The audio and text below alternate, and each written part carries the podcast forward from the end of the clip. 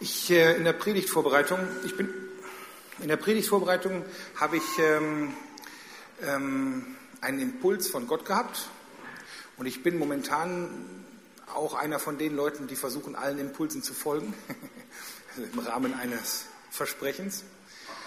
Und es war dann doch so ein bisschen Kampf für mich, weil als ich mir das mal genauer angeguckt habe, dachte ich so, oh, hoffentlich mache ich damit nichts kaputt. Es ist ein Impuls, dass ich eine Predigt halten soll, die ich genau vor zehn Jahren gehalten habe, also eigentlich fast auf die Woche genau. Und als ich mir die Predigt angeguckt habe, habe ich gedacht, hu, die ist wild. Und hu, die könnte man heute falsch verstehen. Und trotzdem hatte ich das Gefühl, ich soll sie einerseits recht genau wiedergeben und andererseits passt einfach manches nicht sehe Dinge anders. Ich glaube, ich glaube, das passt einfach alles nicht mehr so richtig. Und deshalb habe ich sie doch ein bisschen überarbeitet und ich hoffe, dass Gott das nutzen kann, was ich jetzt mitgebracht habe. Ähm, aber, naja, schauen wir mal. Ganz kurze Technikfrage. Ingo, soll ich wechseln? Ich höre ein Koppeln. Gut.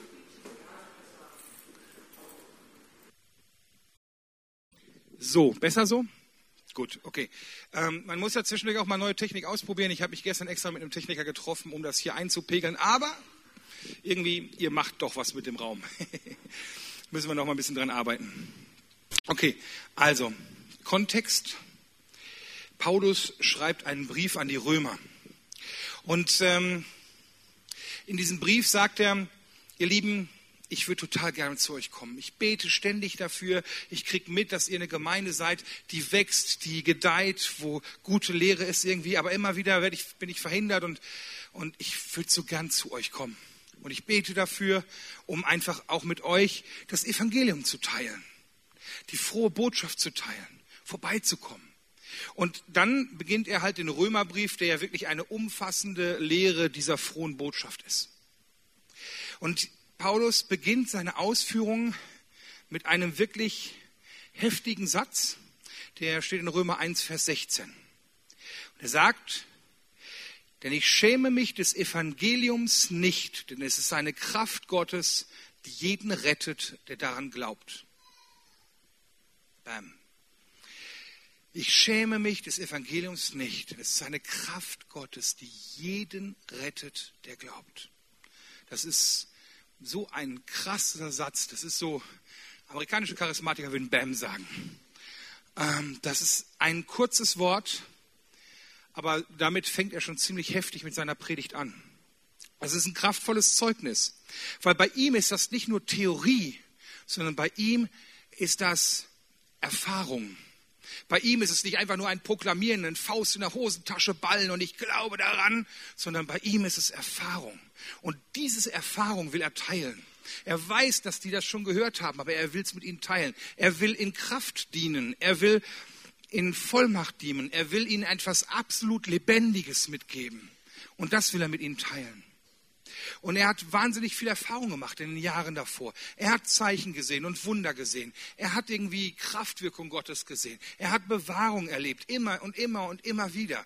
Er hat erlebt, wie sein Dienst durch die Kraft Gottes, dieses Evangelium, den ganzen Weltkreis zur damaligen Sicht, also ganz Asien irgendwie berührt hat, bewegt hat. Er hatte Visionen, wo er in den Himmel hineinversetzt war. Er hatte irgendwie hat sogar mal einen Toten auferweckt, irgendwie, der eingeschlafen war, weil seine Predigt so lange dauerte. Es ist also total irre, was der alles erlebt hat. Und der redet, wenn der von der Kraft Gottes redet, dann ist das nicht irgendetwas, was man einfach so sagt wie eine Wahrheit und ich glaube daran, ich glaube daran, ich glaube daran, sondern er hat es erlebt. Und ich glaube, er sagt das auch in einem Zusammenhang, wo er sagt, das ist nicht immer leicht. Der hat ständig Erfahrung, äh, Gefahren gehabt. Er ist hinter nach Rom gekommen, aber der Trick war, dass er sich hat gefangen nehmen lassen und dort im Knast saß. Und er hat also wirklich krasse Dinge erlebt. Er kennt auch unerhörte Gebete, wo er selber schreibt, ich habe dreimal zum Herrn gebetet, dass er jetzt diesen Stachel aus dem Fleisch aus mir rausnimmt. Und der Herr sagt, nee, das ist gut so. ich bin in den Schwachen mächtig. Also sein Gebet wurde nicht so erhört, wie er es gerne gehabt hätte. Aber dieser Typ sagt dann, ey, selbst Tod, wo ist dein Stachel? Das menschlich Schlimmste irgendwie, das wird bei ihm zum Besten.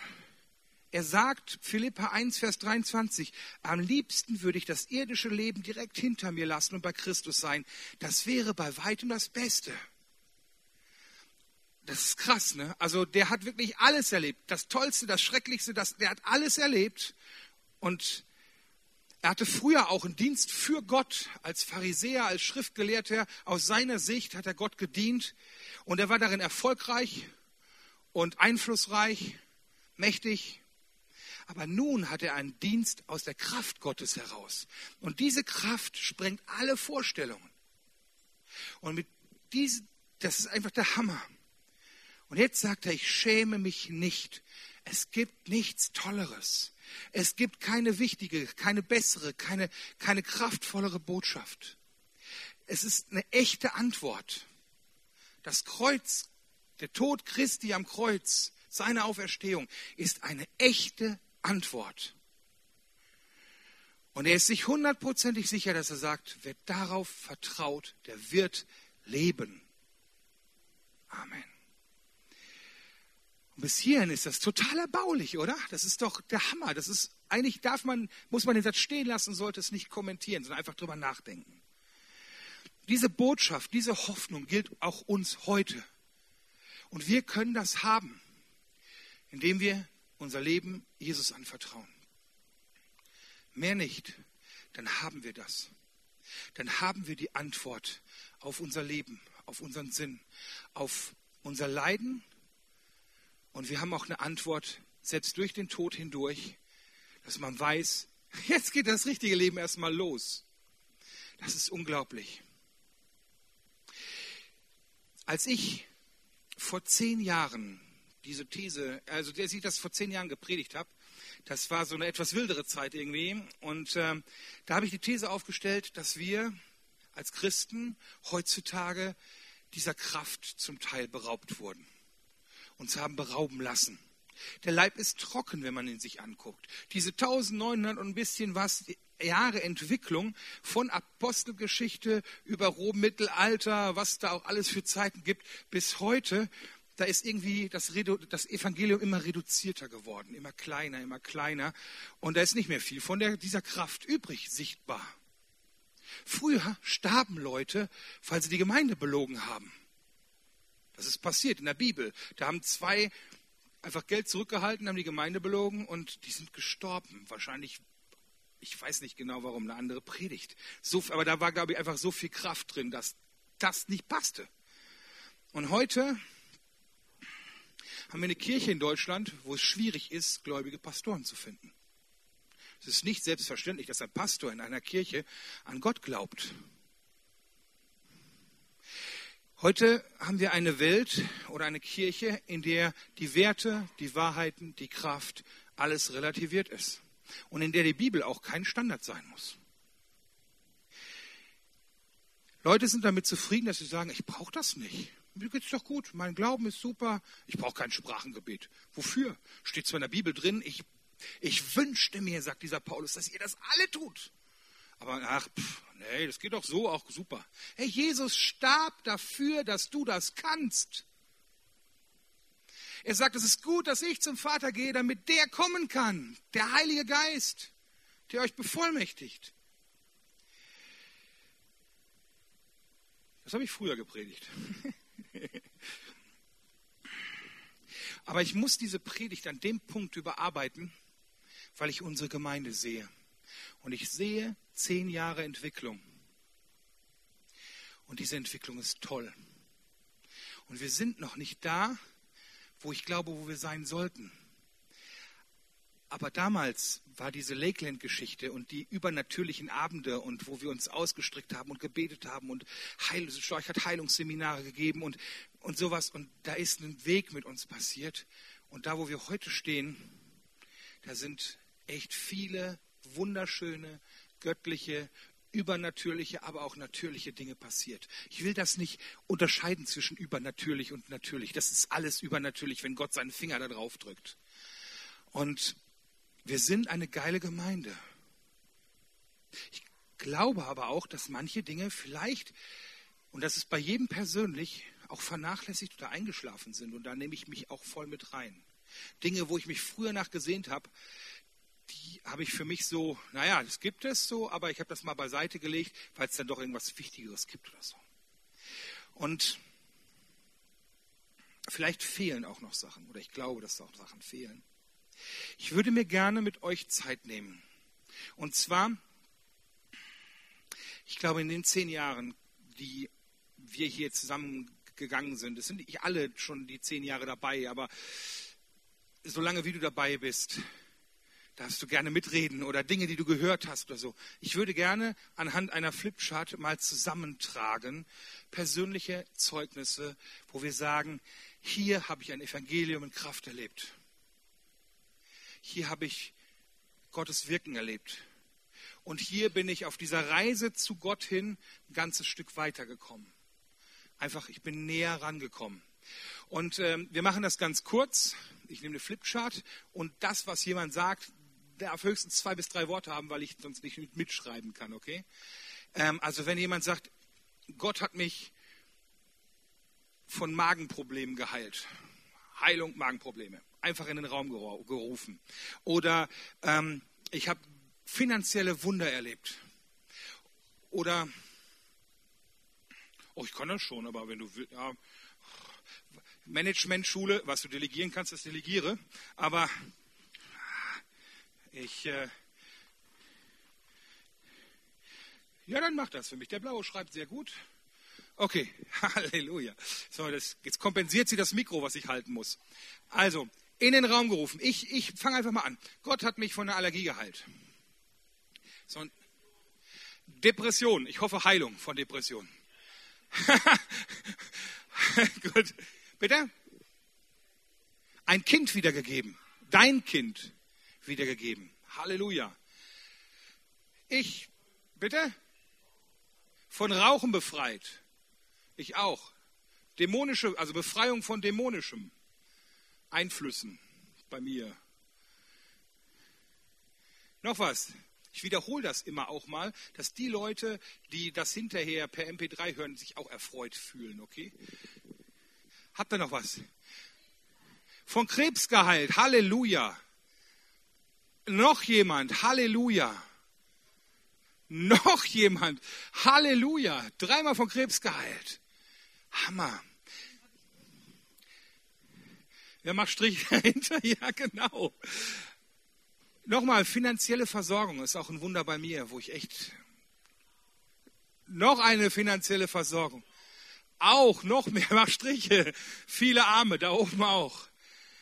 Halleluja. Innere Heilung? Irgendjemand innere Heilung? Ganz, ach, viele Arme. Tochter geschenkt. Ich glaube, viele Kinder haben wir geschenkt bekommen hier. Wirklich tolle Kinder. Enkelkinder. Kommst du noch mit, Juppie? Es muss nicht schön sein, es muss einfach nur aufgeschrieben sein. Halleluja. Gott ist gut. Heilsgewissheit. Da noch jemand. Hat irgendjemand Geistesgaben bekommen? Hat es schon vorher. Halleluja. Geistesgaben. Ich habe mich total danach gesehnt, mal richtig breit im Geist zu sein und ganz nah mit Gott zu kuscheln. Und ich weiß nicht, wie man das in zwei Worten aufschreibt, aber Gott hat mich so richtig mal in, in den Mangel genommen. und es war schön. Bandscheibenvorfall, Rückenprobleme, Bewahrung. Geile Anbetungszeiten. Halleluja. Rückenprobleme. Schreib einfach Rücken. Neue Gedanken und Kraft zum Umsetzen. Leben in, bitte? Berufung. Halleluja. Bitte? Leben gegeben. Wow, das Leben zurückgegeben. Wow, Halleluja.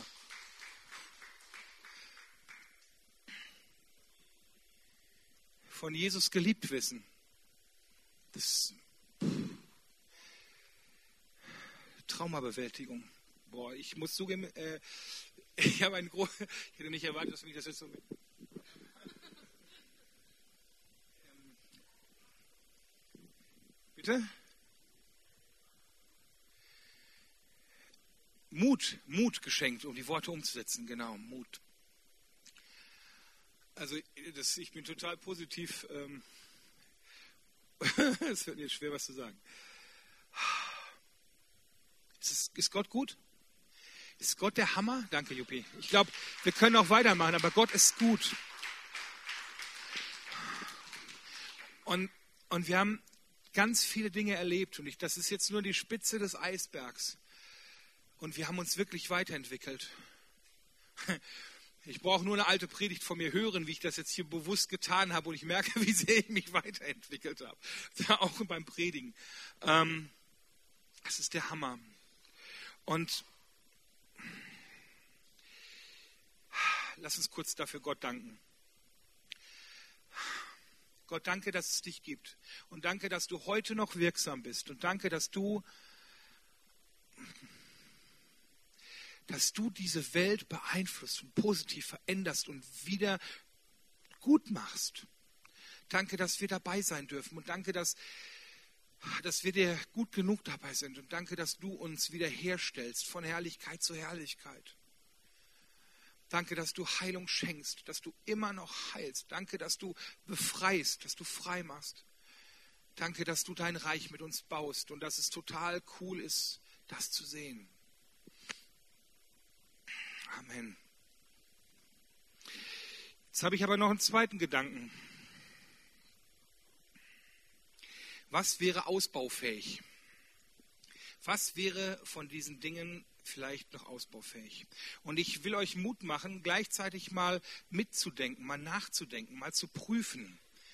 Wir haben uns zehn Jahre lang ausgestreckt, mehr von Gott zu erleben. Und ja schon länger. ähm, die erste Frage, reicht dir das, was du hast? Bist du satt geworden? Hast du vielleicht bewusst blinde Flecke, Dinge, die du ausblendest und nicht siehst von diesem Evangelium? Im, Neu Im Englischen nennt man das Cherry Picking, dass man sich die Kirschen rauspickt. Wenn Gott dir das Evangelium dahinlegt, suchen wir uns die Dinge raus, die uns gut gefallen, die uns gut tun, die schön sind. Und vielleicht auch unbewusst und nicht mit böser Absicht lassen wir manche Sachen so, ach, das ist nicht mein Thema, ah, da gibt es die anderen für. Und ich meine jetzt nicht nur so ein übernatürliches Zeug, sondern wo der eine sagt, ah, das ist was für die Charismatiker, nee, ist nicht meins, sondern genau die Charismatiker, die dann sagen, ja, aber für mich ist das gut. Hey, was ist denn mit praktischer Hilfe im Alltag? Was ist denn mit Diakonie? Was ist mit diesen ganzen Dingen, die dazugehören? Ich, es gibt so vieles. Haben wir uns Dinge einfach rausgesucht und den Rest vielleicht als unbequem relativiert? Seite, Sachen auf Seite gelegt, ach, irgendwann wird das mal dran sein, sind vielleicht sogar, was ich am schrecklichsten fände, also bei mir, Dinge wieder eingeschlafen, Dinge, in denen ich mutig vorangegangen bin, in denen ich Gottes Wirken gesehen habe und jetzt ist es irgendwie kein Gedanken mehr wert?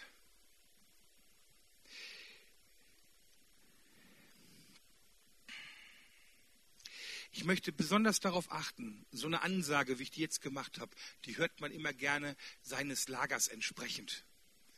Also die Leute, die sagen so, ähm, ähm, also die Leute, die sich schon echt Mühe geben, die sagen dann so, ja, ich muss mir noch mehr Mühe geben. Und die Leute, die sagen, ach, eigentlich, die denken dann so, ach, das passt schon.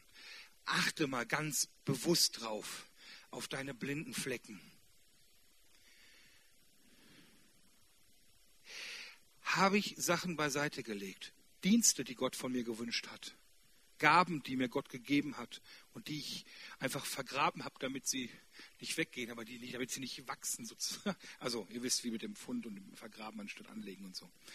Wahrheiten und Lehren, die mir komisch vorkamen, die ich aufgehört, dort drauf rumzukauen und einfach beiseite getan habe. Prioritäten in meinem Leben, Risikobereitschaft, für Gott auch mal aus dem Boot zu steigen.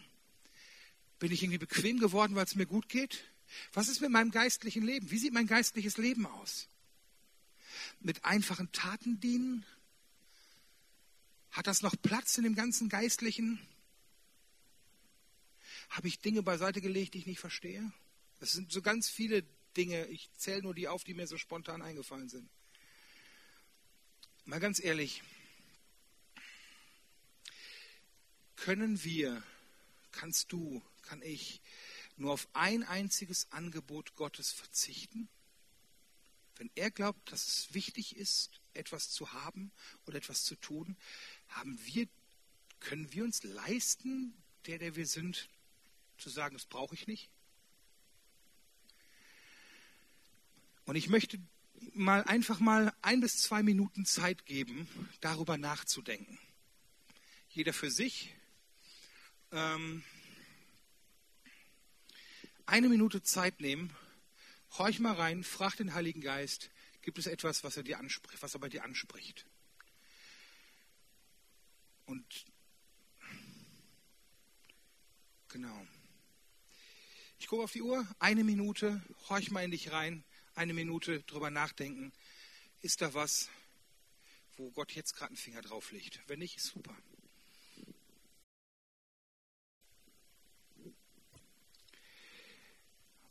Und es gibt bestimmt Dinge, die man nur zwischen sich und Gott klar machen muss. Aber es ist total gut, auch manchmal darüber zu reden. Und ähm, ich würde mir gerne mit euch jetzt nochmal ein paar Minuten nehmen und ihr geht, wenn ihr da Bock drauf habt, in Zweiergruppen zusammen. Sucht euch Leute aus, denen ihr vertraut. Wer da keinen Bock drauf hat, hat die Freiheit zu sagen, nee, ist nicht meins. Wir machen das jetzt auch nicht eine Stunde lang, also es wird nicht langweilig. Ähm, aber es ist gut, darüber zu reden, vielleicht auch sowas mal zu bekennen. Ich habe dann Dinge, das muss ich jemandem sagen und vielleicht auch mal zu sagen, hey, in dem Bereich möchte ich Buße tun. Also Buße heißt ja umkehren. Ich will das ab jetzt anders machen. Ähm, das verstanden die Aufgabe? Wir nehmen uns dafür fünf Minuten ins Kleingruppen. Okay? Fünf Minuten in kleinen Gruppen. Genau. Ja. Ja. Ich glaube, es ist gut, ich glaube, es ist gut, Dinge zu sagen, aber ich sehe gerade, es sind noch viele am Arbeiten. Ich, nehmt euch noch Zeit.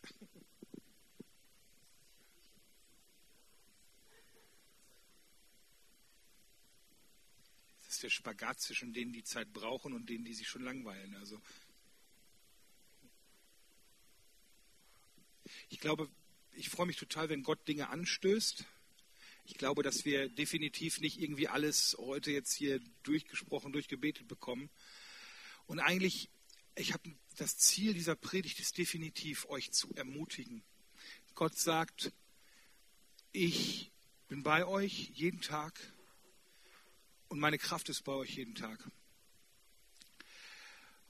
Und dieser zweite Teil ist eigentlich eher so ein, wo ein Wachrütteln, wo beraube ich mich selber dieser Kraft, die Gott uns versprochen hat? Wo könnte ich mehr davon haben? Also rein aus Eigennutz sozusagen. Wo könnte ich eine Tür wieder aufmachen, dass noch mehr von dieser Kraft in mein Leben kommt? Es geht nicht darum, irgendwie schlechte Laune zu machen, sondern es geht darum, einfach zu sagen, hey, stopp mal hier, da ist ein Punkt, da will ich noch mehr Kraft Gottes erleben. Und wenn du von Gott irgendwie noch Gott in dein Leben noch nicht aufgenommen hast, wenn du jemand bist, der sagt so, ja, das ist irgendwie alles ganz toll und ich komme hier hin und das, aber ich weiß noch nicht so recht, dann bin ich nach dem Gottesdienst für dich da und dann kommst du zu mir und dann sprechen wir darüber und ich bete gern für dich und ich, stell, ich beantworte gerne Fragen. Ähm, wenn du Interesse hast zu sagen, hey, ich will diesen Gott kennenlernen, der all diese Dinge tut, und ich will diese Kraft erleben und ich will dieses Evangelium, die frohe Botschaft erleben, ähm, dann komm hinterher auf mich zu. Ich möchte jetzt schließen nochmal mit den Worten, die Paulus, ähm, die Paulus so an, seine, an seinen Brief an die Römer vorne anstellt. Und ich würde euch Mut machen, ich werde den Vers Römer 1, Vers 16 nochmal langsam lesen und Pausen einsetzen. Und wer derselben Meinung ist und das selber sagen will als Zeugnis im Glauben, der spricht mir nach. Okay? So einfach, dass man das selber auch mal gesagt hat. Ist das okay für euch? Denn ich schäme mich des Evangeliums nicht. Denn es ist eine Kraft Gottes, die jeden rettet, der daran glaubt. Die jeden rettet, der daran glaubt. Amen. Amen. Komm mit deiner Kraft, komm mit deinem Segen, komm mit deinem Heiligen Geist und versiegel das in unsere Herzen. Wir wollen mehr von dir, Gott. Wir wollen dich erleben und wir wollen dich nicht irgendwie unter den Scheffel stellen, sondern wir wollen wirklich dein volles Licht, deine volle Kraft. Lass uns die nächsten 20 Jahre so weiter wachsen, Herr. Wir danken dir. Wir loben dich und preisen dich. Wir ehren dich. Du bist gut. Amen. Die Musiker können gerne nach vorne kommen.